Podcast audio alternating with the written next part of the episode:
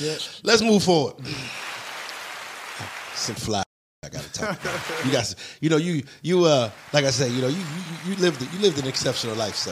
Yeah. What is it like dating a star like Evelyn Lozada?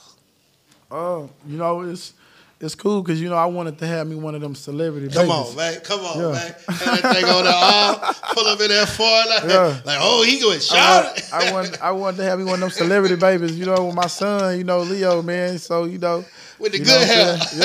Yeah, you know what I'm saying? He can come out with the personality like his mama. He going to be on TV playing baseball. He 8 years old, already hitting home runs. So, you know what I'm saying? But, you know, you be seen. You get to go to a lot of cool little stuff they get invited to. You know what I'm saying? That's all right, it's the limelight. I can remember the first time them lights started popping in my face. I almost took out running. So I start having flashbacks, being in the hood. For real. Yeah, man. For real. Hey, man, I can imagine it hit different. I think it's a high profile type of situation where your life, you know, your life starts to be under a magnifying glass when you get to dating the celebrities and things like that. Yeah, that was the only tough part about it, man. You can't do that. You know what I'm saying? You walk into a gas station to, you know, buy a soda. This girl behind DMing, your man in here. You know, just a random stranger. Wow. You know what I'm saying? Just random. You be like, oh, they do you dirty. Oh, you at the store getting a snack, huh? Which, man, who told you this? What's wrong?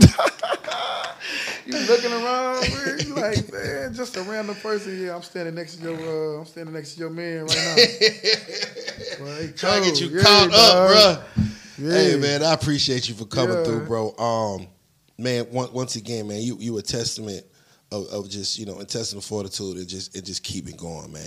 And I really salute it. And you know, I'm a fan and a supporter myself because I feel like that could have been me. Yeah. You know what I'm saying?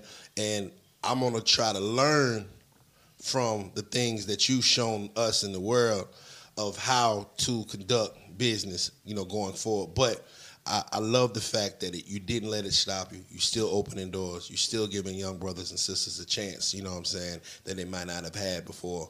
And, you know, you ain't let none of that deter you, man. Let us know what we got coming. I see you got the promo. Yep. I know it's a whole lot of 1501 going on. You know what I'm saying? Shouts out to Stewie Rock. But you know what? If you ever need another 1501 official podcaster, you know what I mean? Yeah. I wear the chain too, goddamn. You know what I mean? What you got going, bro? Yeah, nah, hey, look, you know, we got TikToker, Baby Joker, and, you know, I'm really big on the TikTokers because, you know, we getting a little hate, you know what I'm saying, back where we from by TikTok, and I want to prove that they what's up.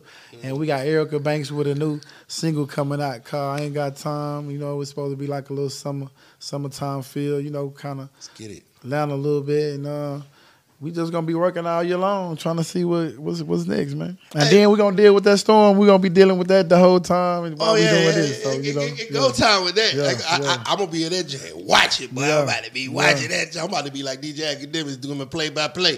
Yeah. Like, yep, they caught Meg in that lie right there. Man. I'm telling you, I'm on it. Boy, I'm on live every day. I just sit there. I'm like, boy, how they finna do it this time? But you know, they help.